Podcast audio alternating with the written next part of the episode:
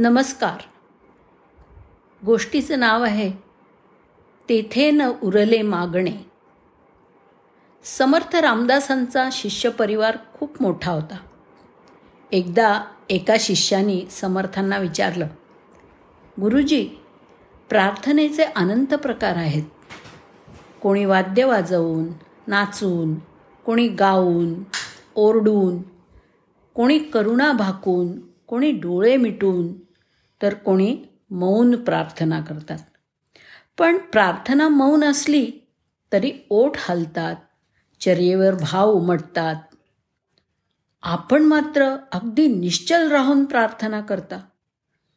हे कसं काय? त्यावर रामदास स्वामी हसले.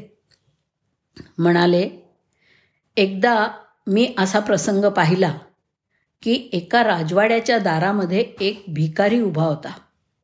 अत्यंत कृश. पोटखपाटीला गेलेलं अंगावरच्या कपड्यांच्या चिंध्या झालेल्या. इतका दुबळा आणि शक्तिहीन की आता पडेल का मग पडेल अशी स्थिती. डोळे आषाळ भूतासारखे सर्वांवरून फिरत होते. थोडा वेळ वाट पाहून राजाने त्याला बोलवलं. विचारलं बऱ्याच वेळचा दाराशी उभा आहेस. बोल काय पाहिजे तुला? राजन माझ्याकडे पाहून मला काय पाहिजे हे जर समजत नसेल तर मला काहीच मागायचं नाही आहे मी तुमच्या द्वारी उभा आहे. माझ्याकडे नीट पहा. माझं असं असणं माझी अवस्था हीच माझी प्रार्थना आहे. यापेक्षा वेगळं शब्दात काय सांगू? समर्थ म्हणाले त्या दिवसापासून मी प्रार्थना बंद केली. मी परमेश्वराच्या दारी उभा आहे. तो अंतर्यामी आहे. माझ्या मनात काय आहे ते तो जाणतो.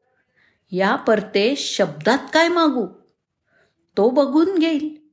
जर माझी स्थिती काही सांगू शकत नसेल तर शब्द काय सांगणार? आणि जर माझी अवस्था त्याला समजत नसेल तर शब्द काय समजणार? म्हणून अंतःकरणातले भाव आणि दृढ विश्वास हेच खऱ्या परमेश्वर प्रार्थनेचं लक्षण आहे.